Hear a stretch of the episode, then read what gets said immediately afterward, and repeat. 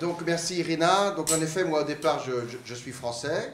Euh, c'est le parcours inverse de, Randy. Je suis allé étudier aux États-Unis et j'y suis resté une vingtaine d'années finalement. Euh, puis je suis quand même rentré et je suis installé à Paris depuis un certain temps. Et en effet, je suis journaliste et, j'ai la double nationalité aujourd'hui. C'est le président Clinton qui avait signé mon acte de naturalisation américaine, ce qui dit que ça ne date pas tout à fait d'hier.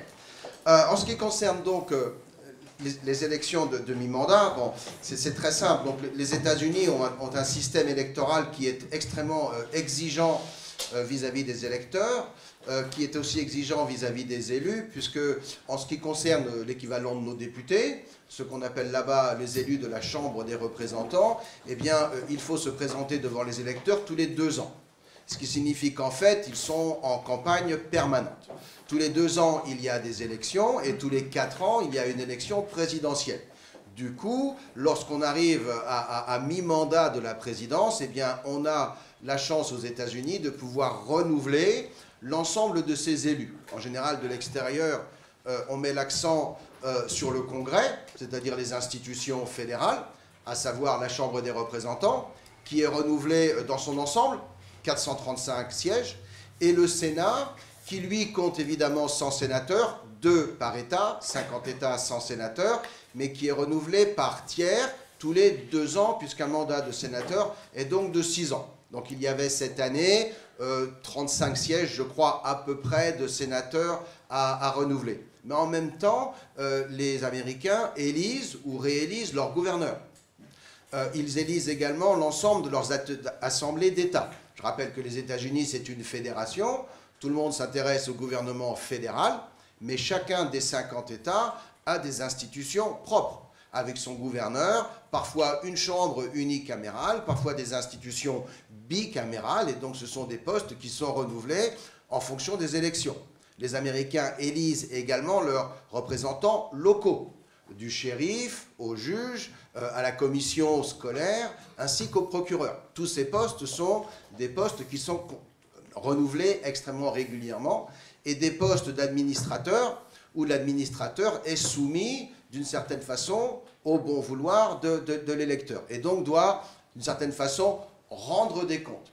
Même si très souvent, quand on regarde la participation, il est évident que les électeurs ne votent pas pour tout. Certains se déplacent pour voter euh, pour leur représentant, peut-être leur sénateur, peut-être le gouverneur, et puis le reste, ils laissent ça vide parce qu'ils n'ont pas fait l'effort de regarder. Et franchement, un bulletin de vote à l'américaine, c'est très très complexe, c'est très très long, on en a vite marre. En Californie, l'État dont je viens, euh, en plus c'est en trois langues, en anglais, en espagnol, en chinois, donc on n'en finit pas. Donc les, les, électeurs sont convoqués et ils participent avec une certaine distance aux élections.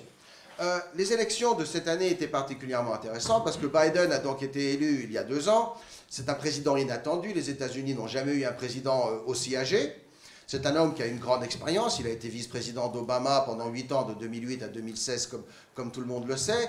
Il est sénateur depuis 1972, donc il a 50 ans d'expérience euh, aux États-Unis et tous les Américains le connaissent. Mais personne n'avait jamais eu avant, je dirais, un président de sa c'est-à-dire quelqu'un qui a réussi à survivre 50 ans en politique en échouant systématiquement à tout ce qu'il a essayé de faire.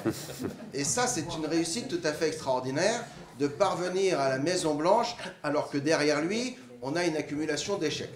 Et à mon avis, Hillary Clinton doit dormir très mal lorsqu'elle pense qu'il est à la Maison-Blanche et elle n'y sera sans doute jamais. Donc on s'attendait un petit peu à, voir quelle serait la réaction des Américains à deux ans de présidence Biden.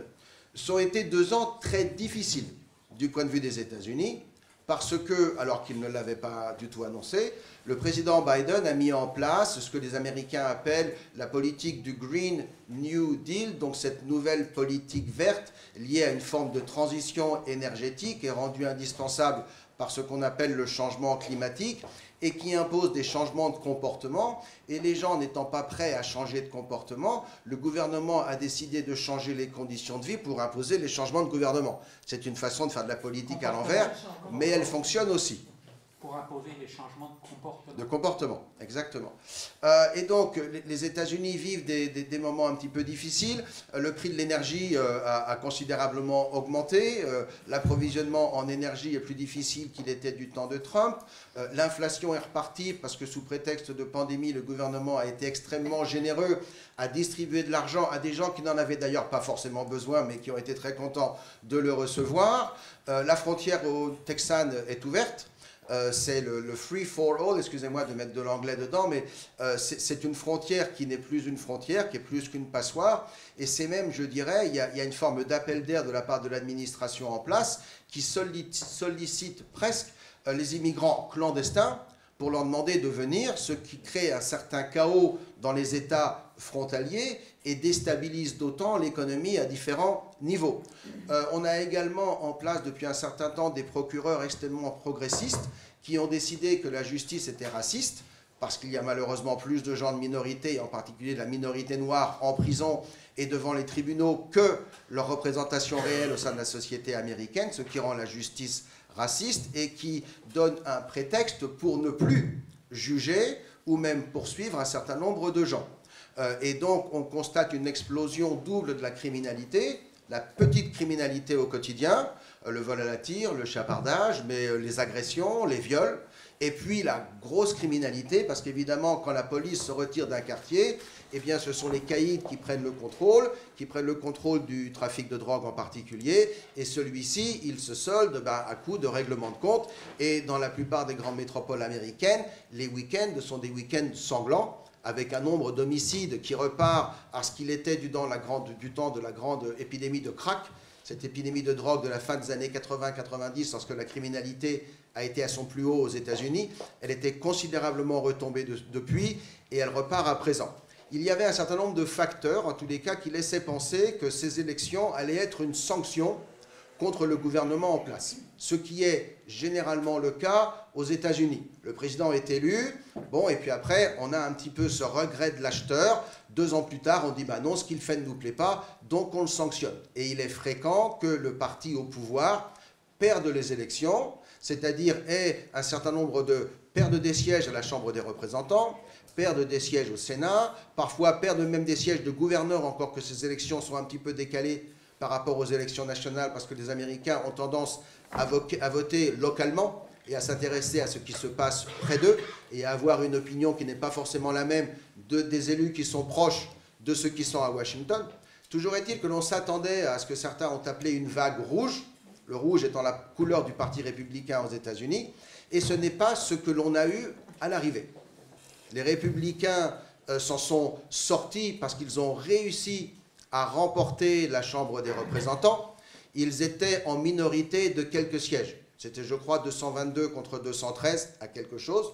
On leur avait prédit de reprendre cette majorité et peut-être de parvenir à 235, à 240, à 250 sièges, à renvoyer les, démocrates en deçà de 200 sièges. Et c'est pas ce qui s'est passé. Je crois qu'aux dernières nouvelles, on est à 220 pour les républicains euh, on doit être à 216 pour les démocrates et il y a encore deux, trois, deux, trois élections dont on n'a pas le résultat définitif. Donc c'est une victoire extrêmement serrée. C'est une victoire quand même, elle est, elle est importante.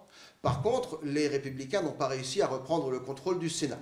Le Sénat est à égalité, 50-50 entre les deux partis, ce qui signifie que lors d'un vote, s'il y a en effet égalité de vote, eh bien c'est la vice-présidente, Madame Kamala Harris, qui, en sa qualité de présidente du Sénat, peut apporter le vote décisif. Donc à 50-50, ce sont techniquement les démocrates qui ont la majorité au Sénat. Par contre, ils ne contrôlent pas totalement les commissions parce que la répartition des sièges et des présidences est plus équitable, ce qui leur donne une voix euh, un petit peu plus intéressante que s'ils n'étaient qu'à 49. Ce qui signifie, pour ceux qui suivent la politique américaine de très près, vous avez sans doute entendu dire qu'il y a encore une élection qui reste à, gérer, celle de la Géorgie, puisque les deux candidats sénateurs n'ont pas pu se départager, et il y aura ce que les Américains appellent un runoff, donc un troisième tour, qui aura lieu la semaine prochaine, le, 6 décembre, entre un sénateur républicain qui s'appelle euh, euh, Usher Walker et le sortant démocrate qui s'appelle Raphaël Warnock. Actuellement, les républicains sont à 49 sièges, Les démocrates sont déjà à 50. Les démocrates ont suffisamment de sièges pour contrôler le Sénat exactement comme ils le contrôlaient les deux dernières années. Par contre, si les républicains remportent ce siège, ils seront dans la position de contrôler un certain nombre de, commissions. Si ce n'est pas le cas, ils seront mis en minorité et ce sera tout bénéfice pour, pour les démocrates. Donc la victoire au plan fédéral des républicains a été extrêmement serrée et beaucoup de gens en ont euh, immédiatement profité pour pointer du doigt Donald Trump et dire euh, c'est de sa faute. Et euh, la raison de, cette désignation de Trump comme le bouc émissaire, c'est qu'un certain nombre des candidats qu'il avait soutenus et qui soutenaient ses propres positions ont perdu, et c'était bien entendu les contestes, les duels sur lesquels les médias se sont le plus concentrés. Vous avez trois, quatre États euh, qui ont fait les gros titres, en particulier la Pennsylvanie, en particulier l'Arizona. On pourrait citer également le Nevada. On pourrait aller jusqu'en dans le New Hampshire, qui est un État de, de la Nouvelle-Angleterre. On s'attendait à ce que les républicains l'emportent et finalement, ils ne l'ont pas fait. Ils ont perdu de très peu, mais ces postes ont été perdus. Et ce sont des défaites significatives parce que ces quatre États sont ce que les Américains appellent des swing states. C'est-à-dire que, comme tout le monde le sait, les élections, lorsque vous avez un système de bipartis, eh bien, en fait, elles se gagnent au centre. Et aux États-Unis, on est soit démocrate, soit républicain, mais on peut aussi se déclarer indépendant. Et ce sont très souvent les indépendants qui vont voter démocrate un coup, qui vont voter républicain l'autre coup, qui vont faire la différence sauf si votre État a une majorité euh, liée à un parti et qui fait qu'il n'y a pas beaucoup de contestation. J'habite la Californie. Euh, la Californie est un État très largement dominé par les démocrates. Quand je vote, c'est pour du beurre, parce que je sais que mon candidat ne l'emportera jamais. Euh, les autres sont beaucoup plus nombreux que les républicains en Californie, même si dans certains endroits, ça change parfois. Toujours est-il que le problème soulevé par cette élection que les républicains auront à résoudre au cours des deux années à venir, c'est celui de savoir si, dans le cas d'une candidature de Trump, et il a déjà annoncé qu'il avait l'intention d'être candidat, officiellement il est candidat, mais il n'a pas encore déposé les papiers. non, il a déposé, c'est déclaré. Il a déposé. oui, il était. Ah, quand on se prononce, il faut déposer quand même. Le 15, il n'avait pas déposé les papiers. Non, non, mais il a déposé avant de l'annoncer officiellement, il est obligé, il l'avait fait. Donc il est candidat. Le problème des républicains vis à -vis de Trump aujourd'hui, c'est est-ce qu'il peut gagner en 2024 Et si la conclusion est non, est-ce qu'il est bon qu'il soit candidat? Donc les électeurs décideront, mais c'est vraiment une question, euh, euh, je dirais, difficile et essentielle, parce qu'il semble quand même aujourd'hui très probable qu'en 2024, un candidat républicain qui ait le soutien du parti derrière lui et qui a un tout petit peu de personnalité et de bagou, soit parfaitement en mesure de remporter l'élection présidentielle. Par contre, si ce candidat est Trump, il est fort possible que le, le coup de 2020, c'est-à-dire euh, le rassemblement anti-Trump, soutenu par les médias, soutenu par les réseaux sociaux, soutenu par tout un tas d'acteurs politiques, d'acteurs culturels, Hollywood, le milieu de l'édition et autres, il est fort probable que toute cette collusion d'intérêts se réunisse pour à nouveau faire échouer Trump et donc priver les républicains de la Maison-Blanche, alors que sur le papier, ils ont toutes les raisons de penser euh, qu'ils en seraient le locataire légitime à partir de 2024. En ce qui nous concerne par rapport à ce soir et, le dialogue franco-russe, je dirais, euh, non pas pour nous rassurer ou, simplement pour, euh, pour éviter les, les, interrogations trop profondes, en ce qui concerne la politique étrangère américaine, euh, sur certains points, il y existe des différences entre le Parti républicain et le Parti démocrate. Mais vous avez, à travers le temps, et on l'observe au cours des décennies passées, une forme de continuité de la politique américaine, la politique étrangère américaine, liée à ce que les Américains appellent leurs intérêts vitaux, leurs intérêts nationaux. Et parfois, cette continuité, je dirais, va par-delà les divisions partisanes. Un exemple, c'est ce qu'on observe depuis maintenant une bonne dizaine d'années, depuis la fin du conflit en Irak, et surtout en, 2021 avec le retrait en Afghanistan, qu'il y ait une forme de retrait de la présence militaire américaine d'un certain nombre de théâtres étrangers lointains, des guerres justifiées en leur temps par la guerre contre le terrorisme, des guerres qui n'ont pas toujours apporté les résultats souhaités, qui ont eu un coût humain et un coût, euh, je dirais, économique très important, un coût euh, également moral, un coût euh, émotionnel, comme l'ont toutes les guerres. et faisant de ces conflits des conflits dont les Américains aujourd'hui ne veulent plus. Ils ne veulent plus être impliqués sur le terrain pour une cause qu'ils ne comprennent pas ou des objectifs qui ne sont pas forcément clairs. Et Donald Trump, lui qui a toujours été opposé à ce genre d'aventurisme, avait dès le début indiqué qu'il souhaiterait que les États-Unis se retirent d'Afghanistan. On a constaté que Biden n'avait pas inversé cette politique. Au contraire, il l'avait poursuivi avec maladresse dans le chaos dont on a tous été témoins, mais il l'a néanmoins poursuivi. L'intérêt vital des États-Unis au XXIe siècle, il est dans l'Indo-Pacifique. Pour eux, la menace existentielle, c'est la Chine. Ce n'est plus la Russie. Euh, quelle que soit la condition économique, et je dirais quel que soit le pouvoir russe. Ce n'est pas forcément rassurant, mais ça indique une chose très claire vis-à-vis de nous et vis-à-vis du conflit actuel en Ukraine, c'est que quel que soit le président qui occupe la Maison-Blanche, il n'est dans l'état actuel des choses absolument pas question d'envoyer le moindre soldat officiellement combattre en Ukraine. Qu'il y ait une aide militaire, qu'il y ait une aide économique, qu'il y ait un entraînement, qu'il y ait même parfois, je dirais, des gens un petit peu plus proches du terrain qui soient sur place ou qui soient dans des pays tiers pour former l'armée ukrainienne, ça, oui. Et ça, il est fort probable que ça continuera. Mais envoyer des troupes américaines combattre aujourd'hui pour l'Ukraine aux côtés des Ukrainiens, pour moi, ce n'est pas concevable dans le contexte de la politique américaine actuelle. Il est, d'un point de vue général, plus envisageable qu'un président républicain aurait plus aujourd'hui l'intérêt national des États-Unis à cœur et serait donc beaucoup moins interventionniste qu'un président démocrate.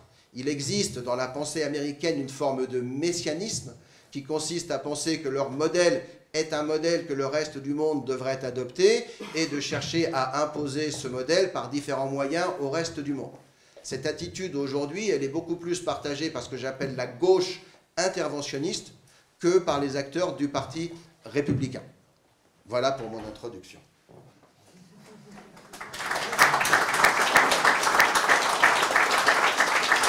Donc, première chose, il faut savoir, les républicains, il n'y avait pas de vague comme on avait prévu.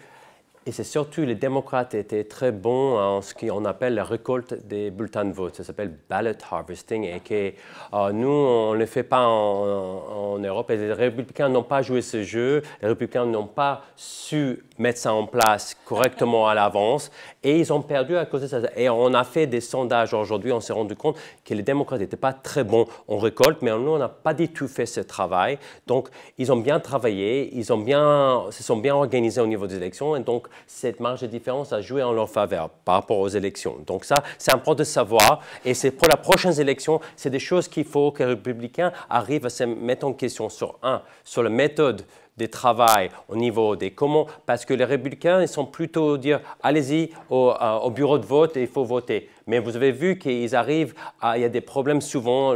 En Arizona, vous avez vu qu'il y avait des machines qui ne fonctionnaient pas. On peut se poser plein de questions sur la régularité des élections. Là, on peut continuer. Donc ça, aujourd'hui, soit on joue leur jeu, et il faut gagner à leur jeu, soit on prend le temps, c'est-à-dire, un, on les conteste devant les tribunaux s'il y a une irrégularité, mais ça prend du temps. Soit on obtient la majorité dans chacun des États et on modifie euh, les différentes règles de jeu, des, des, lois électorales, pour pouvoir faire changer, par exemple, dans 18 États, six mois, un an avant le Covid, ils ont supprimé euh, l'obligation de présenter sa carte d'identité. C'est inimaginable, mais les gens ne se rendent pas compte. C'est vraiment ça. Et c'est très difficile de prouver la fraude dans ce cas-là parce que euh, quelqu'un peut venir. Donc, vous pouvez alléguer, mais allez les prouver. De.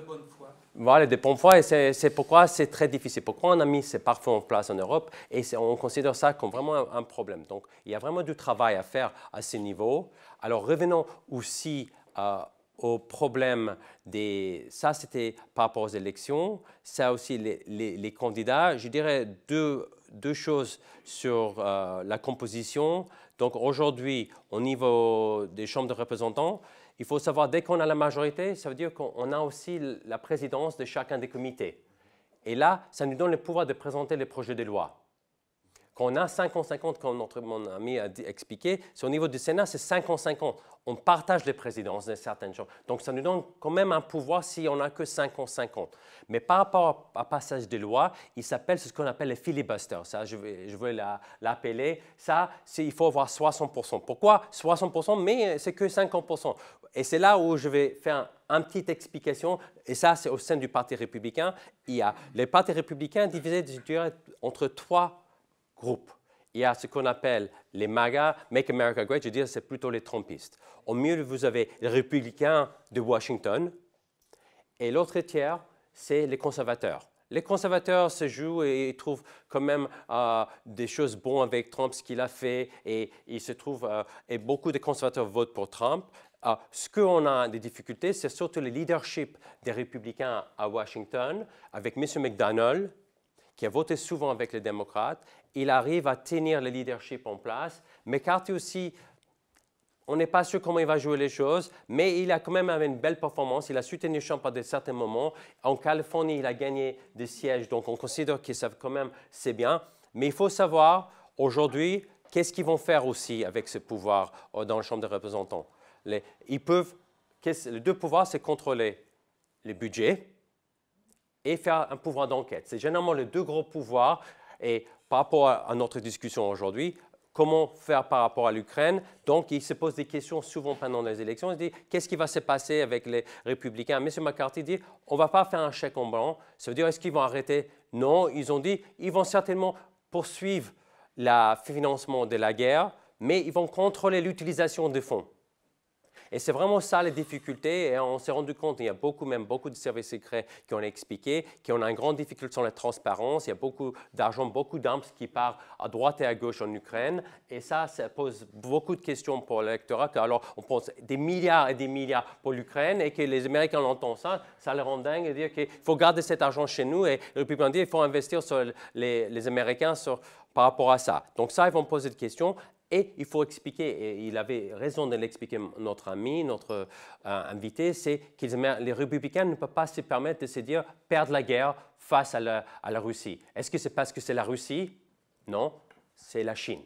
Et je pense votre question de dialogue aujourd'hui, ce n'est pas entre la Russie, l'Europe et les États-Unis, c'est, il faut dire, c'est la Chine. La Russie, c'est le proxy. Et tout se passe par la Chine pour savoir si demain, ils regardent très bien ce qu'on fait par rapport à la Russie pour se positionner dans, en, Asie, par rapport à Taïwan. Ils regardent tranquillement. Et c'est surtout, malheureusement, et c'est un peu la phrase que je voulais commencer à dire, malheureusement, la politique, et vous demandez par rapport à l'Europe et comment ils se positionnent, pour moi, ça commence, on sème, on récolte ce qu'on sème. Donc cette histoire commence depuis plusieurs décennies et je dirais, si je veux dire, il y a 20 ans. Et ça commence, je dirais, au moment qu'on a décidé de faire entrer la, Chine, lui donner le statut des Most Favored Nation dans l'Organisation mondiale du commerce. C'est à ce moment-là que nos problèmes aujourd'hui sont à cause de ça, parce qu'il faut remonter à ce moment-là. Et on a changé toute notre politique euh, économique à ce moment-là. C'est-à-dire que toutes nos industries, ça a commencé déjà pendant les années 90, mais c'est surtout une accélération qui a eu lieu à ce moment-là, que toutes nos industries sont parties de l'Europe, des États-Unis vers la Chine. Notre grande dépendance économique est partie vers là-bas. On l'a constaté au niveau du Covid, qu'on n'a plus de médicaments, plus de masques, et quand même quand on avait des problèmes de masques, on avait des stocks de masques. Mais les Chinois sont tellement malins deux, trois mois avant, ils n'ont pas euh, déclaré une crise sanitaire, ils ont racheté tous les stocks mondiaux des, masques pour plein de revendre ça 3, 4, 5 fois plus cher. Que nos politiciens doivent nous dire on n'a pas besoin, on n'a pas usage de ça pour faire style. Qu'ils ont été là embêté par cette question-là. Aujourd'hui, la politique des réindustrialisations, et c'était un peu les politiques américains, et, on a même une conversation, une fois, une conférence avec M. Trump en février, et que c'était au moment que la guerre à peine commençait avec M. Trump, qu'est-ce qu'il a dit? Les, les, les talons d'Achille de l'Europe, c'était qui? C'était l'Allemagne, et l'Allemagne avec Nord Stream, les gaz. Et c'était la base de tout. Sans énergie pas chère, l'industrie européenne à ses genoux. on n'a pas de prospérité sans énergie pas chère. C'est la base de tout. L'Amérique peut a l'énergie quatre fois moins chère. Toute l'économie allemande ne peut plus fonctionner avec l'énergie qui part. Il y aura deux choses qui vont se passer en Allemagne, parce que c'est la plus grande économie euh, industrialisée en Europe. Soit ils vont faire faillite, soit ils vont relocaliser. Ils vont aller où? Aux États-Unis et beaucoup en Amérique du Sud. Alors, l'Amérique, c'est les grands gagnants, indirectement, euh, économiquement. De cette guerre, euh, cette guerre peut se questionner les origines, comment ça a été géré. Les Européens qui toujours sont entre deux, c'est notre grand partenaire, mais l'Europe était toujours un concurrent de l'Amérique. D'accord? Donc vous devez savoir ça. Les enjeux économiques, vous avez pris un coup, est-ce que ça va être un coup mortel pour l'Europe, l'Union européenne, l'euro Mais j'estime que la guerre et ce qui s'est passé avec Nord Stream et la destruction de Nord Stream, pour moi, c'est le début peut-être de la fin. Parce que je ne sais pas comment on va compenser tous ces besoins en énergie, et c'est pourquoi on est en train de parler qu'il y aura des pénuries d'énergie en Europe par les années à venir. Vous dites, oh, aujourd'hui on a l'énergie, mais vous devez savoir pourquoi on, a l'énergie, pourquoi même la France donne des gaz et, du pétrole à, à l'Allemagne, c'est parce qu'on a des réserves. Ce sont ces réserves qu'on utilise aux États-Unis, en Europe, pour cette année. Ils disent que cette année, ça ne va pas être euh, une bonne année pour nous, mais ça va être pire l'année prochaine parce qu'on n'aura plus de réserves. Et personne ne le dit. On est en train de gérer nos réserves et les utiliser. Donc, on va passer cette année, on aura des difficultés. L'année prochaine, on ne va pas pouvoir reconstituer nos réserves et ça, ça va être, risque d'être une année beaucoup plus compliquée en 2023-2024 pour nous. On a l'inflation, on a aussi la question aux États-Unis qui se pose aussi, c'est les Américains ont joué très intelligemment. On va vous aider, on va vous vendre du gaz, mais on le vend beaucoup plus cher, les Américains, euh, et on doit les payer. Qu'est-ce qui s'est passé aussi? Est-ce que vous vous rendez compte depuis Nord Stream et depuis euh, les guerres ont qu'est-ce qui s'est passé au niveau de l'Europe? Le devise s'est écroulé 20%. Ce n'est pas parce qu'on n'a pas assez de pétrole, c'est que les prix ont descendu, mais c'est parce que les devises sont descendues. On paye plus cher parce que l'euro vaut moins cher. Et en même temps, les Américains vont nous vendre les gaz, mais en même temps, ils vont nous vendre tout. Et ce qu'on se rend compte, c'est M. Macron est parti aux États-Unis. Il se plaint aujourd'hui, qu'on l'a entendu, j'ai vu euh, les, journaux disant Oui, euh, c'est pas juste, cette loi contre euh, l'inflation, ça s'appelle les Inflation Reduction Act, c'est la loi pour la réduction de l'inflation. 1000 milliards de dollars investis dans l'industrie américaine pour faire quoi? C'est une forme de subvention qui donnée pour faire en sorte une supra, ultra, ultra protectionnisme mis en place. Ils vont réduire les prix. Et qu'est-ce qui se va passer? C'est que les Européens vont être obligés, vont pas pouvoir concurrencer. Et tout, euh, encore, on va souffrir économiquement. Encore par rapport à la Chine, je reviens à la Chine. Pourquoi la Chine est tellement importante C'est tous nos secteurs d'activité clés, le pharmaceutique, énergie, la nouvelle technologie, est parti en Asie.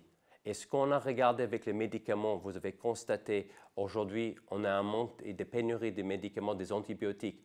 On a constaté pendant les, les Covid la même chose. Ça veut dire l'Europe n'a rien fait. La France n'a rien fait notre dégringolade continue et continuera. Et aujourd'hui, c'est nos enfants qui vont payer, euh, c'est nos familles qui vont payer le prix de tout ça. Donc, euh, cette guerre, malheureusement, euh, les Américains Et qu'est-ce que cette guerre? C'est ils ont affaibli un adversaire économique, l'Europe, les Américains, et ils ont dit ah c'est une guerre, on va investir. C'est pas grave, ça fait remettre, euh, redémarrer l'économie militaire industrielle avec la guerre en Ukraine. Ils ont pompé de l'argent, des armes, ils ont renvoyé. Ce pas leurs soldats qui sont partis faire la guerre. Ils donnent des aides. Les Européens ont pompé toutes les ressources dans cette guerre, qu'ils n'avaient pas ces ressources, il n'y a plus d'armes. La France n'a plus d'armes. Ils vont acheter, tous ces Européens vont acheter des armes de qui maintenant? Des Américains. Et bon, maintenant, voilà, toute l'industrie euh, militaire américaine va redémarrer bel et bien. Et, les Européens, qu'est-ce qui va se passer? Dans quelques mois Quand c'était très chaud entre les Russes et, les Ukrainiens, même quand Zelensky a lancé, on ne sait pas si c'est exprès, un, missile en Pologne pour provoquer quelque chose, les Américains avaient peur, je pense, à un moment donné, ils ne savaient pas.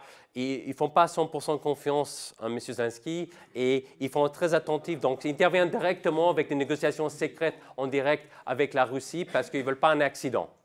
Donc, on sait quelque part, ils, ils essayent de ils contrôlent les choses. Il y, a, une rhétorique avec la Russie, l'Ukraine, l'utilisation d'armes nucléaires, mais à mon avis, c'est beaucoup de rhétorique, mais ce n'est pas dans l'intérêt ni de la Chine, ni de l'Amérique, ni de la Russie, ni des personnes. Mais à la fin de cette guerre, il y aura, à mon avis, une négociation, parce qu'il y aura forcément, il faudra trouver une solution Comment on va y arriver À mon avis, on va arriver dans les mois à venir parce que la Russie, malheureusement, a été en pleine guerre avec l'Ukraine. Et quand il y a la guerre, c'est la guerre. Ils ont détruit toutes les centrales électriques, etc. La pauvre Ukraine et le peuple, c'est eux qui vont souffrir. Ils auront un hiver sans chauffage, sans électricité. Et à un moment donné, euh, je crois, les, les Européens et les Américains disent, on doit faire attention parce que si on va trop loin avec cette guerre, on aura des millions et des millions d'Ukrainiens qui vont venir en Europe. Et ça va devenir ingérable. Il y aura un exode incontrôlable des, des, peuples. comment on va gérer, voir tous les peuples en train de mourir sans ça? Voilà. Je voulais juste dire ça, c'est beaucoup d'informations, mais voilà mais quelques euh, informations. Il faut savoir aux États-Unis, il y a 30% des démocrates, républicains, je voulais marquer, et 40% des indépendants. Et c'est très important parce que les indépendants, c'est eux qui font la différence aux États-Unis. C'est aussi l'accès et les, envoyer les messages politiques aux indépendants. Et ce que notre ami a expliqué, ils sont pro-démocrates. Leur ligne de communication est plutôt démocrate, donc on a du mal. Si on regarde bien, ils passent 3-4 heures de télévision par jour et selon les sondages, 84% ne font pas de confiance aux médias, mais ils passent 3-4 heures par jour de regarder la télé. Malgré tout, euh, euh, ils regardent, ils écoutent les messages et c'est ça le gros souci, c'est qu'on a du, et on a aussi les réseaux sociaux. Même pendant les élections, on a fait des procès contre Google, le parti républicain. Google a supprimé des millions et des millions de messages email qu'on envoie à des sympathisants, euh, à des indépendantes. Donc, on a vraiment tous euh, je veux dire c'est comploté, excuse-moi, mais comme notre ami a expliqué, on a les réseaux sociaux, les médias contre les républicains. Et donc, on a vraiment un combat une lutte à faire. Est-ce que ça va évoluer? Et les questions des Trump, vous me demandez est-ce que ça va modifier 2024 Alors, voilà mon point de vue et je vous explique. Je pense la faiblesse de Trump et pourquoi ce qui doit changer et ce qu'il y a beaucoup de gens dans le parti, je vous donne aussi mon point de vue qui est plutôt pragmatique, c'est il a fait une erreur stratégique, je ne sais pas si vous allez partager, c'est il n'aurait pas utilisé un discours en disant on ne va pas accepter les résultats des élections dès maintenant. Ça l'a décrédibilisé et c'était inaudible pour les indépendants.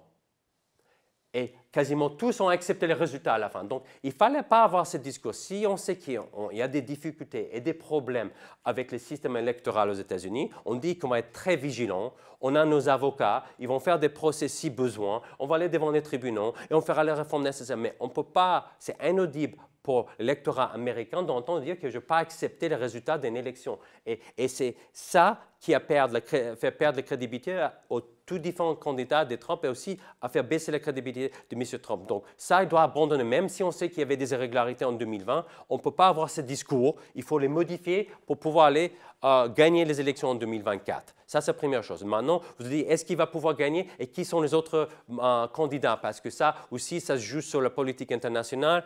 Les seuls autres candidats, je dis, potentiels, c'est M. DeSantis. C'est les gouverneurs de Floride qui ont dit c'est les grands gagnants euh, des États-Unis. Les républicains ont gagné partout en Floride, même parmi les minorités, ils sont en augmentation dans toutes les minorités aux États-Unis. Les républicains, ils ont doublé même 150% parmi les, Afro-Américains, les Hispaniques. Donc, vraiment, les républicains deviennent les partis des classes ouvrières. Et c'est vraiment ça. Mais maintenant, il faut aussi modifier notre stratégie de comment on va récolter euh, les votes, faire jouer les mêmes jeux que les démocrates. Mais le problème avec DeSantis, si avant les primaires, il décide qu'il va se présenter en tant que candidat, Trump a 25%, 30% de l'électorat derrière lui. Soit il va, s'il perd les primaires, il va faire en sorte que peut-être il va atteindre un troisième pouvoir au sein de l'élection, il ne va pas accepter sa défaite, il peut faire perdre les électeurs. Et si, si DeSantis perd contre Trump pendant les, primaires de 2024, en tant que perdant, il ne va pas pouvoir se présenter en 2028. Donc si moi j'étais les conseillers de DeSantis, je pense qu'il y a beaucoup de risques pour lui d'y aller. Il est gouvernement, il est gouverneur de Floride, il a cinq ans, il a 4 ou 5 ans devant lui en tant que gouverneur. Je pense qu'il a tout à fait la possibilité d'être euh, candidat dans, dans 8 ans. Il est, jeune, il est jeune, il a 44 ans.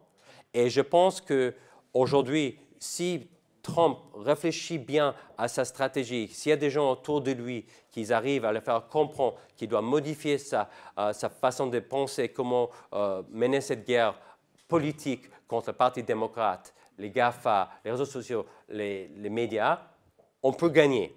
Ça ne va pas être facile, donc il y a des avantages et des désavantages, mais c'est comme ça. Et on a aussi ce qu'on appelle l'establishment, c'est ceux qui sont dans... Euh, à Washington, qui est McDonald, McCarthy, on doit changer un peu le leadership. On a vraiment, c'est des personnes qui ont fait de plusieurs décennies qui sont là, ils ne font pas évoluer les choses, ils votent souvent avec les démocrates, donc ça aussi, il faut faire évoluer. Et on espère aussi, lors des prochaines élections, il a 82 ans, je crois, je me souviens plus. Peut-être ce sera un, une de ses dernières élections. On va voir comment ça va évoluer. Son leadership est contesté et commence à être contesté. Mais pour le moment, il tient bon. Il, donne souvent la majorité aux démocrates parce que je vous ai dit, il leur donne les 60%. Donc, euh, donc on ne peut pas dire que voilà, 50-50, mais euh, ils arrivent à gérer les choses. il y avait deux aspects. Déjà, c'est l'économie qui est numéro un. C'est l'inflation et l'économie, c'était le numéro un. Et après, selon les démocrates, ils vont dire numéro deux, c'était l'avortement. Euh, et, et, les, républicains disent l'insécurité et les crimes, la violence, etc. Donc ça, c'est les trois questions, mais encore, les messages politiques, les messages qu'ils ont pu envoyer les démocrates ont été entendus. Il faut euh, comprendre aussi comment ça s'est joué. Je ne vais pas passer trop de temps sur l'avortement. Ce n'est pas comme une interdiction. C'est dire que qu'est-ce que la Cour suprême Il a démocratisé les, la loi sur l'avortement. Ça veut dire qu'il a renvoyé la décision aux États. Donc, on a des États qui sont progressistes, qui peuvent, comme en Californie, on laisse faire un avortement jusqu'à 9e mois.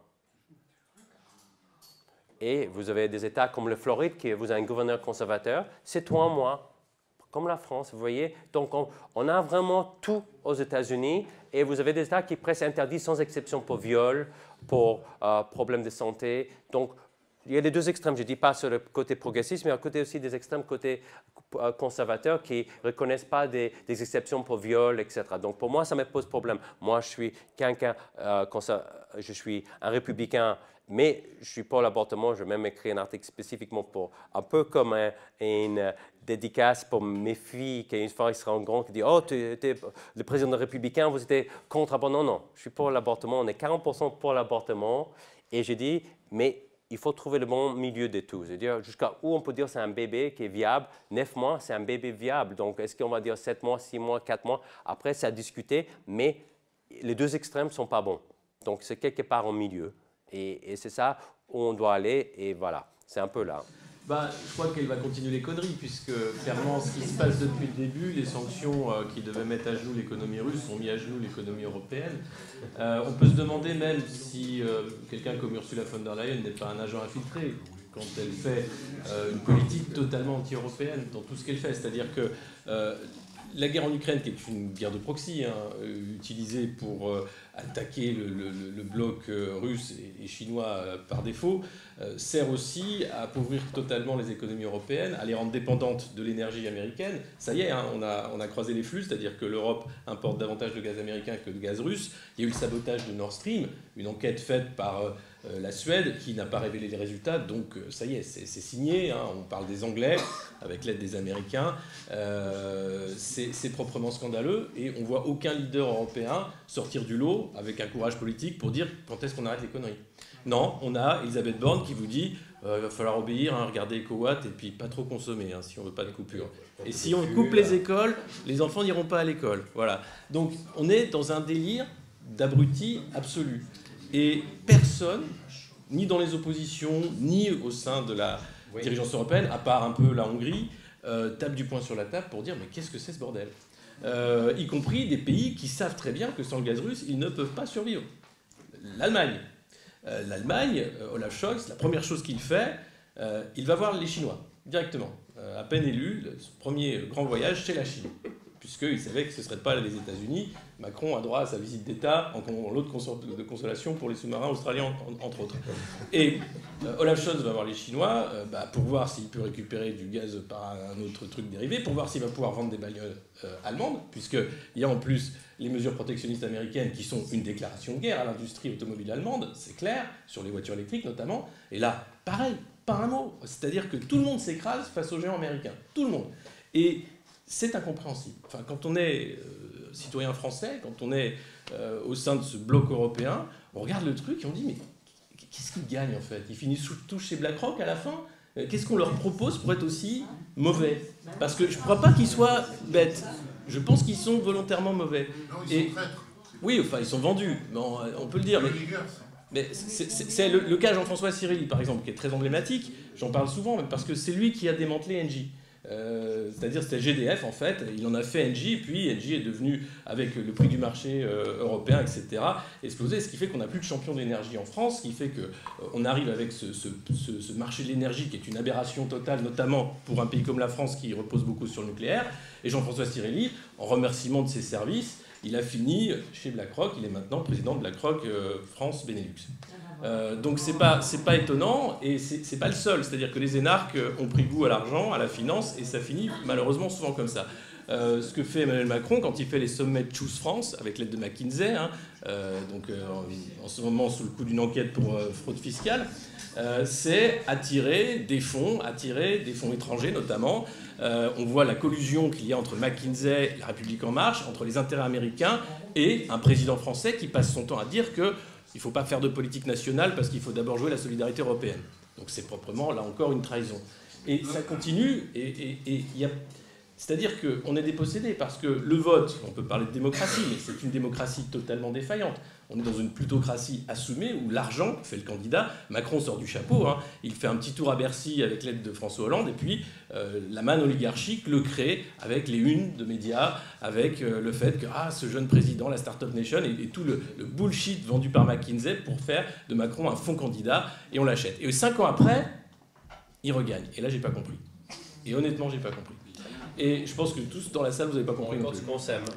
Non, non, non, mais il y, a quelque chose de, profondément cassé. C'est-à-dire que, à force de propagande, à force de censure, à force de, manipulation, puisque l'info est une guerre, et je pense que l'info est au cœur de, tous les problèmes actuels, euh, on arrive à reconduire Emmanuel Macron à la tête de l'État, sachant que son rôle, c'est de s'aborder l'État. Et, et, personne, encore une fois, les oppositions sont très sages. Euh, on a vu euh, une Marine Le Pen accepter sa défaite sans trop broncher et puis dire bon bah voilà après tout j'ai des députés, un Jean-Luc Mélenchon qui a lâché l'affaire hein, en disant voilà maintenant je vous, donne les clés, débrouillez-vous. Les LR n'en parlons pas, ils hésitent à voilà, rentrer. Là je parle de politique française aussi, hein, je pense qu'on peut en parler. Euh, et, c'est à peu près pareil dans les autres pays. Hormis, je pense, Olaf Scholz qui a une carrière politique et qui n'en a rien à foutre de l'Europe, clairement.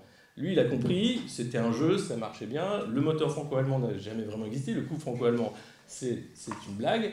Et, là, c'est officiel. Voilà, la rupture est faite. Alors, les Français continuent de jouer le jeu. Hein. On a dit qu'on va, on va, on va, on va filer du gaz à l'Allemagne parce que si l'Allemagne s'effondre, on s'effondre aussi. Mais les Allemands n'ont pas répondu en disant merci, c'est sympa.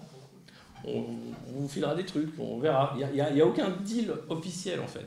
Et puis après, il y a le, la danse du ventre avec les pays gaziers d'Afrique du Nord, évidemment, pour récupérer. Et puis maintenant, euh, la protection des, pipelines euh, en Méditerranée notamment, parce qu'il ne faudrait pas qu'il y ait un sabotage. mais euh, mais c'est pas sûr que ce gaz-là euh, va suffire à remplacer le gaz russe. Et puis sur la guerre en Ukraine, on voit bien que les Américains y investissent énormément. Il y a plus de milliards qui ont été dépensés depuis le début de cette guerre en Ukraine que euh, pendant tout le temps de l'occupation de l'Afghanistan. Donc c'est une priorité majeure pour les raisons évoquées, la vente d'armes, la mise sous tutelle de l'économie européenne, et puis derrière des réseaux de, bah, de toutes sortes. Notamment euh, de trafic, de flux financiers assez importants, euh, sans qu'on sache finalement où va cet argent. Et ça, c'est extrêmement grave. Et derrière, vous avez Ursula von der Leyen qui vous parle des valeurs européennes, main sur le cœur, qui veut un tribunal maintenant pour juger des crimes de guerre, euh, qui a parlé de 100 000 morts au sein des forces armées ukrainiennes et puis qui a censuré sa sortie, hein, parce que 100 000 morts, ça fait beaucoup, on se rend compte que c'est une guerre, oui, qui, est, bah, qui est extrêmement meurtrière. Et, là, euh, personne, encore une fois, au sein de la Cour de justice européenne euh, ou au sein des, encore du leadership européen, pour poser la question. Est-ce qu'on pourrait avoir des fléchages? Est-ce qu'on pourrait savoir où ça va quand même Monsieur Zelensky, allô? Non, à, la place, on a Sean Penn qui va en t-shirt filer un Oscar en tiens, tu me rendras quand on aura gagné la guerre. Ah mais c'est dingue C'est-à-dire que c'est proprement dingue. Et, et, et, nous, alors vous avez une partie des journalistes euh, qui font un travail de, petits télégraphistes, c'est-à-dire qu'on leur donne les, éléments de langage et puis ils vont les redonner. Hein. C'est le coup des cheminées hein, qui ont été montrés par France 2 comme étant des missiles russes. Euh, c'est-à-dire que c'est ni fait ni à faire. Là encore, on a un travail de, SAP euh, qui n'est pas de l'information, qui est de la propagande. Et en guerre, la propagande, c'est une arme, et on le sait bien. Et les deux camps vont en utiliser. Et, et c'est normal. Maintenant, la censure aussi est extrêmement grave. Ce qui se passe avec RT France, notamment, je sais de quoi je parle puisque j'y travaille, c'est hors de tout cadre légal. Or, la force de l'Europe, c'est l'état de droit. Et là, Ursula von der Leyen, d'un claquement de doigts, avec l'aide de tous les leaders européens, encore une fois, a dit Bon, maintenant, vous me censurez cette chaîne sur tout le territoire européen. Et là encore, tout le monde a fait Oui, oui, oui. Mais c'est dingue. Et donc, euh, c'est une première censure. Il y en aura d'autres, hein, évidemment.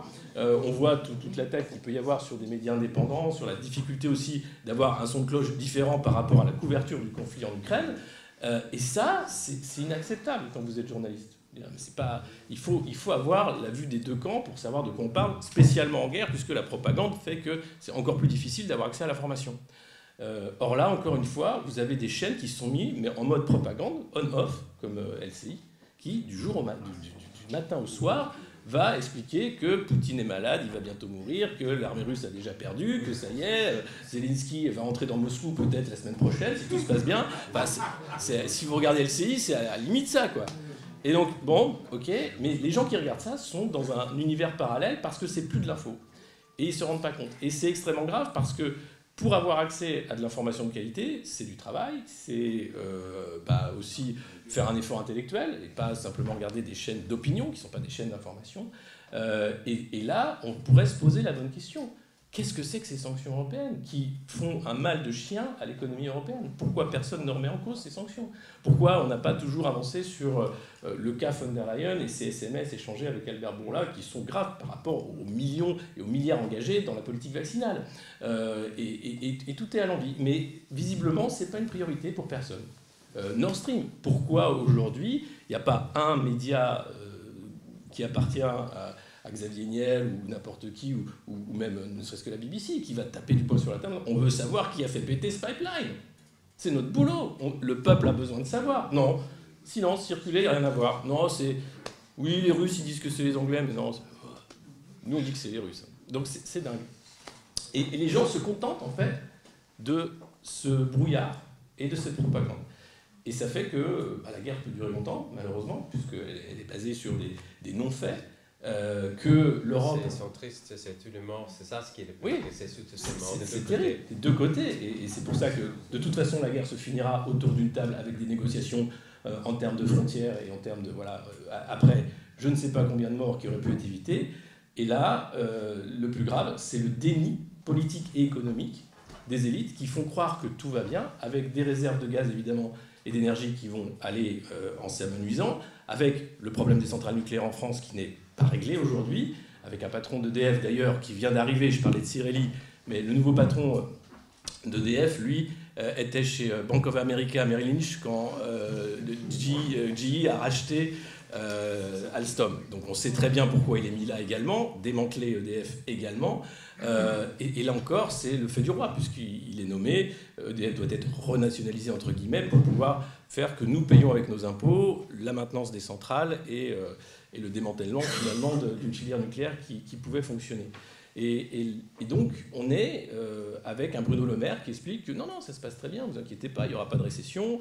Euh, le dollar bénéficie de la guerre, comme à chaque guerre de toute façon. L'euro est une monnaie en faillite, avec euh, l'argent magique de la BCE qui a créé l'inflation. Hein.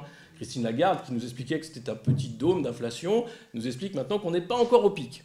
Bon, le petit dôme, c'était en février, je crois, juste avant la, guerre en Ukraine. Et donc ces gens-là, qui sont faussement incompétents, qui se rendent incompétents parce que s'ils avouaient en fait euh, la, politique qui est une politique idéologique de déni, continuent en fait pour gagner du temps. Mais je ne pense pas que ça peut tenir longtemps. les faillites vont arriver. L'hiver va être difficile dans certains pays, y compris en France, je pense. Euh, et puis derrière, euh, c'est 3 000 milliards de dettes pour la France. Voilà, avec euh, bien sûr la, note bien sûr auprès des investisseurs hein, qui tient des, agences de notation américaines pour être sûr qu'on puisse encore s'endetter pour rembourser la dette, c'est-à-dire que c'est un tonneau des Danaïdes et, on est coincé avec cette politique, politique du chèque, hein, un petit chèque pour acheter du bois, un petit chèque pour aller à la pompe, un petit chèque pour sauver votre entreprise, un gros chèque pour sauver cette belle entreprise aussi, mais c'est de l'argent qui sort d'où en fait? Et, qu'est-ce qu'on va faire de ces 3 000 milliards de dettes? Avec un, déficit de la balance commerciale enfin, voilà. Donc euh, si vous regardez le tableau, si vous êtes Bruno Le Maire, normalement, euh, vous, allez à la télé, tout livide, et vous dites, bon, j'ai pas de plan, mais globalement, ça va mal se passer. Non, il arrive, il fait, non, c'est super, ça va bien se passer. Alors on va croire que ça va bien se passer. Les gros il dit quoi? Il dit que ça va le passer.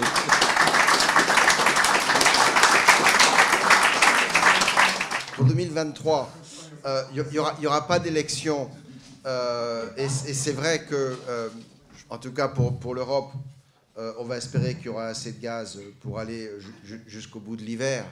Mais à, plus long terme, les deux problèmes qui ont été soulevés par Randy et par Alexis, Randy sur la crédibilité des élections aux États-Unis, parce que c'est ça l'idée qu'il a soulevée lorsqu'il a parlé de, ce fameux ballot harvesting, c'est le fait qu'on va chercher des bulletins de vote, qu'ils soient légitimes ou pas, et on les met dans le système, et ils sont comptabilisés, et à la fin, c'est toujours le candidat démocrate qui gagne.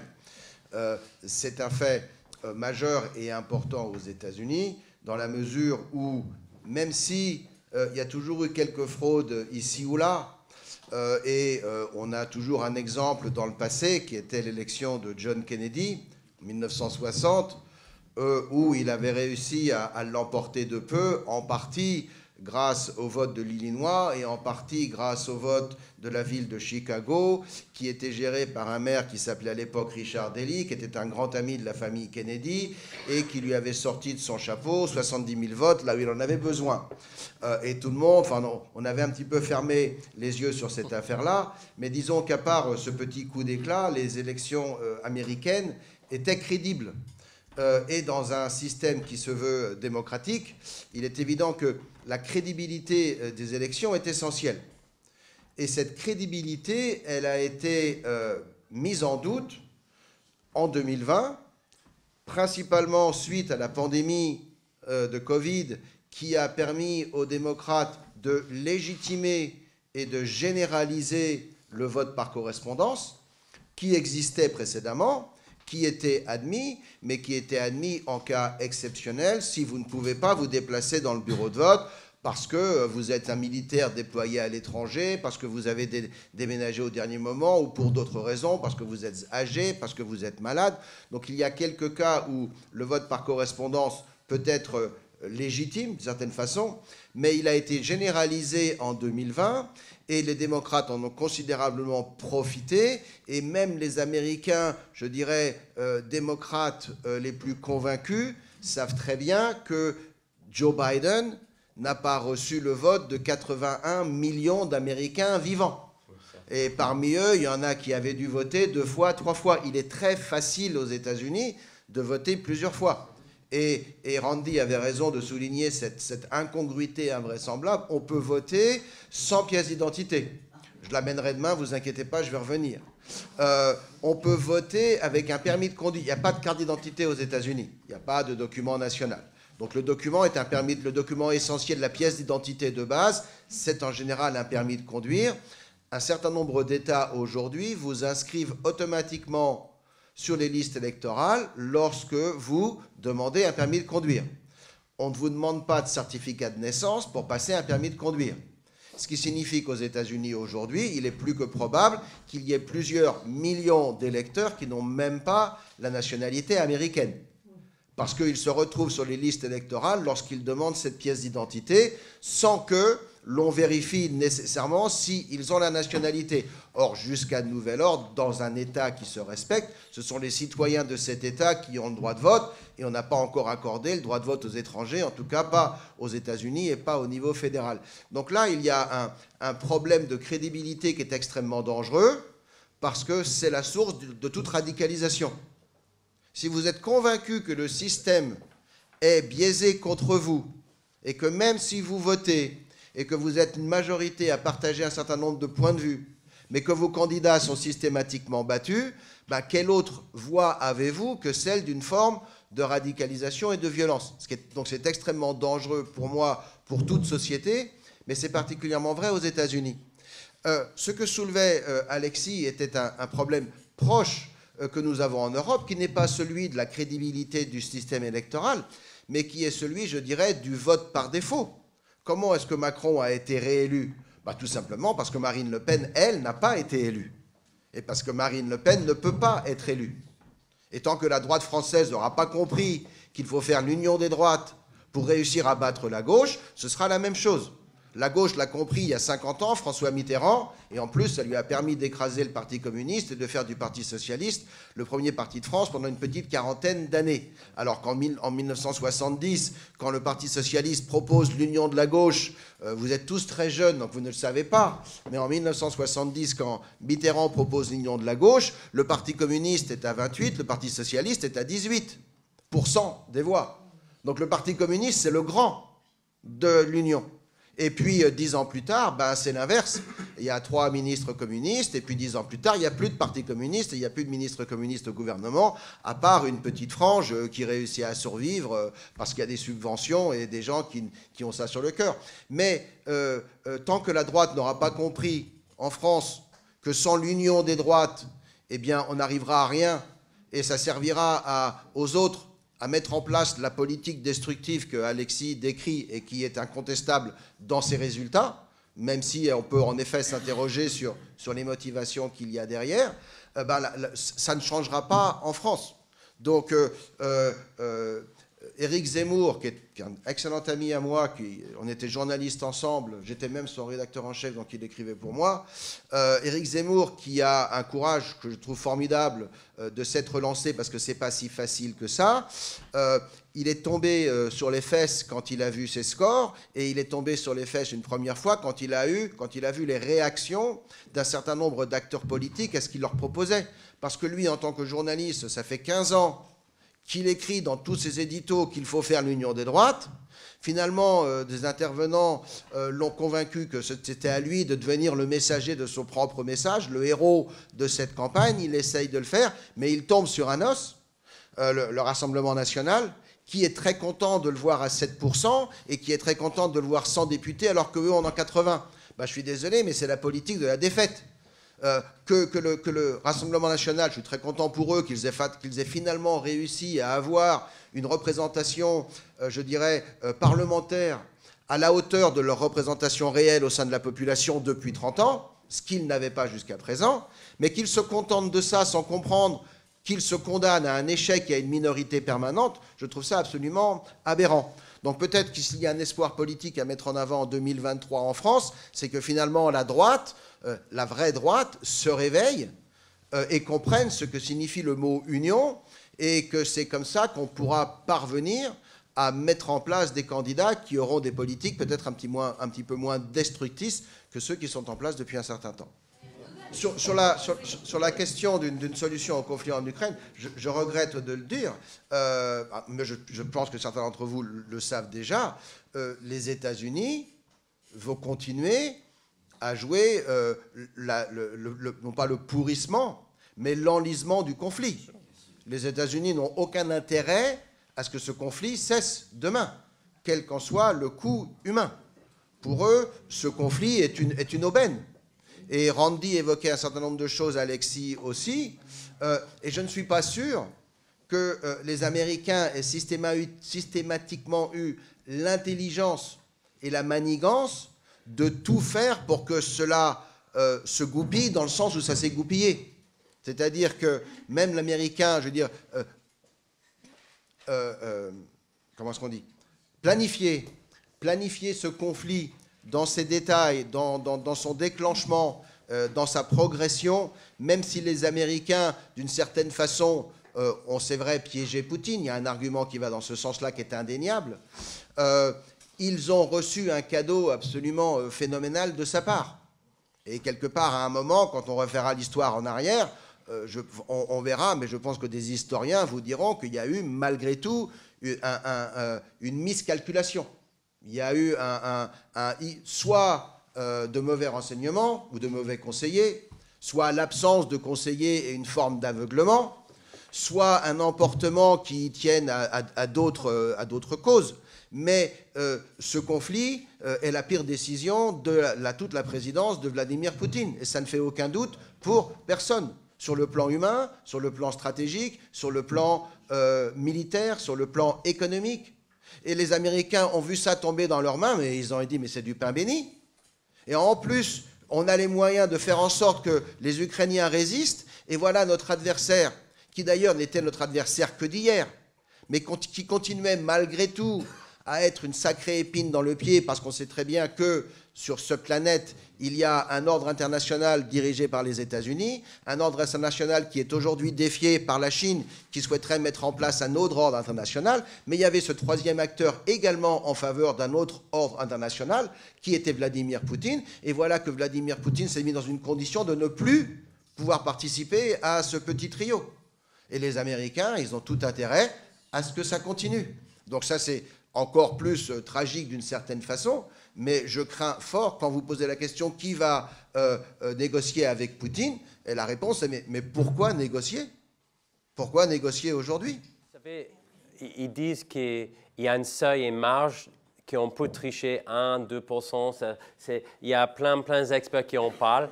C'est ça la, la, grande différence qu'aux États-Unis, ils disent. Dès qu'on dépasse cette marge, on a de très bonnes chances de gagner. Donc, il y a toujours ces risques qu'on dit, c'est pourquoi il faut gagner par un, une marge très importante parce qu'il y a ce risque qu'il y a un peu de problèmes avec le système informatique, on ne sait pas. C'est très difficile.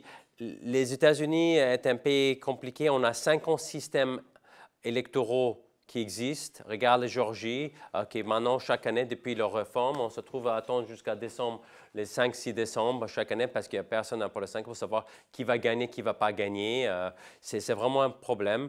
Donc, mais en même temps, je dirais, le système fédéral américain, c'est l'espoir. Et si je peux terminer avec ça, et c'est peut-être ça un signe d'espoir pour l'Europe et pour la société, parce qu'avec euh, le système fédéral, on a au niveau des États des nouveaux leaders des, gauches et des droites, parce que vous trouvez aussi des leaders qui sortent de la gauche et des leaders de la droite comme DeSantis et autres, dans différents États qui deviennent républicains, qui sont leur politique ils viennent ils se présentent. Si on avait un système centralisé en France, ça sera figé comme on ne peut pas s'en sortir et ça reste comme il est. Mais aux États-Unis, ça bouge parce qu'on a 50 systèmes différents. Ils ne sont pas dominés par une partie et, et c'est ça. Ils voulaient fédéraliser les systèmes électoraux et c'est ça où la grande déjeuner d'Amérique. S'ils arrivent à fédéraliser les systèmes électoraux américains, on aura des gros problèmes et ça deviendra comme la France à un moment donné. Et ce sera la partie dominante qui contrôlera tout. Et c'est grand, c'est, pour moi, c'est ça les grands soucis. Je sais dans certains États, on a des problèmes.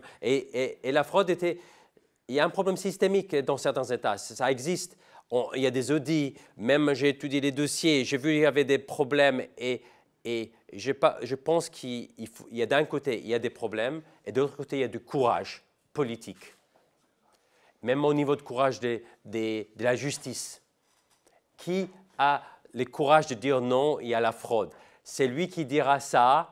C'est, si, vous savez, même pour l'avortement, les juges, ils sont poursuivis. Ils voulaient tuer un juge de la Cour suprême à droite. Ils n'en ils parlent pas beaucoup. Donc, euh, ils sont prêts, ceux qui sont à gauche et des radicaux, ils sont prêts à tuer euh, des juges de droite. Donc, si demain, il y en a un qui se lâche et dit que j'ai du courage, il ne va pas nécessairement être protégé. Ils ont même demandé de l'aide à l'administration fédérale pour être protégé. Ils ont refusé, les, FBI, à protéger les, juges des Cours suprêmes de droite. Donc, vous voyez, même à la demande de la Cour suprême. Donc, vous voyez jusqu'à où ça va. Ça crée cette ambiance. Attention, il y a des risques. Il y a, et qui veut prendre le risque de leur vie? Personne. C'est-à-dire, vous êtes là, ce n'est pas à vous de faire peser tous les destins de l'Amérique. Euh, regardez ce qui s'est passé en mai 2. Il y avait les feux les, partout en Amérique. Ils ont fait comprendre les démocrates que si vous ne votez pas démocrate, on fera brûler toute l'Amérique. C'est ça le message les démocrates envoyé en 2020. Ils ont gagné. Et les républicains qui sont toujours à une élection, peut-être deux en retard par rapport à comprendre, oh, peut-être il y a les bulletins par, par vote, euh, correspondance par, euh, vote par correspondance, etc., qu'on n'a pas mis en place. On aurait dû mettre ça, euh, travailler mieux par rapport à ça, mais il faudra le faire pour les prochaines élections. Ils sont en train de voir ça. Il faut changer le leadership. Les problèmes, il faut savoir, en Amérique, ce n'est pas comme en France. Notre système politique républicain et avec les partis sont décentralisés. Ce n'est pas comme les partis républicains contrôlent tous les financements. Ça, on n'a pas dit ici. Vous devez le savoir. On a 50 partis républicains, indépendants républicains dans chaque État. Et ils sont tous décentralisés. Et chacun fait, il n'y a même pas des accords entre eux. Et par rapport aux candidats, ce n'est pas eux, ce n'est pas les partis qui décident. C'est les individus qui décident d'être euh, euh, candidats aux élections euh, des. Donc vous voyez, on ne contrôle pas Trump. Lui, il fait ce qu'il veut. Il a aussi si je me souviens, encore 100 millions de dollars qu'il a pu recueillir, récolter par rapport aux prochaines élections. Donc, il a une euh, trésor de guerre par rapport aux élections, mais ils disent des sentences ont le potentiel de faire trois fois plus, etc. Mais ce ne sera pas que l'argent. Je pense que beaucoup de gens voient en Trump euh, qui est aussi cette vision que c'est le seul qui anti-establishment en Washington qui va changer les choses parce qu'il pense que tout est figé comme en Europe au niveau de la bureaucratie en, Europe, au niveau du gouvernement. Et c'est pourquoi il souhaite que ce soit un changement, c'est pourquoi il le voit comme un grand danger. Et ça, tout le monde a bien compris. Et c'est l'homme à battre. C'est, symboliquement, c'est l'homme à battre, tout faire. C'est Trump, symboliquement, c'est un homme à battre. Y a, moi, je pense que ce n'est pas le seul. Je pense qu'il y a des scientifiques, mais je ne sais pas s'il a la même ressource que Trump. Parce que des scientifiques ah, est-ce que Trump a dit quand il a dit qu'il allait se présenter? Ah, il a quelques squelettes dans son placard. Et moi, j'en connais. Donc, vous voyez, euh, dès qu'on sait ça, Trump, s'il avait des squelettes, il sera déjà euh, enterré déjà dix fois. Donc, Trump a peu résisté. Donc, si DeSantis a quelques squelettes et ça lui fait peur, donc ce n'est pas un bon leader. Un bon leader, c'est il faut avoir du courage et faire face à ce squelette et pouvoir, pouvoir aller au-delà de ce squelette et toutes ces histoires. C'est-à-dire, ce n'est pas simple d'être leader. C'est pourquoi les, démocrates ne vont pas, ils ont mis Biden. Pourquoi il n'y a pas d'autres leaders? Ils ont tous les troués pour que, ils ont tous des, des squelettes dans leur placard. C'est ce qu'ils disent. Et moi, j'ai débattu euh, devant euh, une fois à la télé avec un démocrate leader et c'est ce qu'elle m'a dit. J'ai dit, il y a trop d'affaires, ils ont trop peur de se mêler. C'est ce que même un démocrate m'a dit pendant la, les débats, un membre du Parti démocrate. Et ils ont peur demain avec la presse et tout, qu'ils vont tous savoir sur leur vie privée. Donc, c'est pourquoi on a un Biden et pas un autre jeune euh, euh, démocrate qui se présente. Voilà un petit peu les, les paysages d'Américains.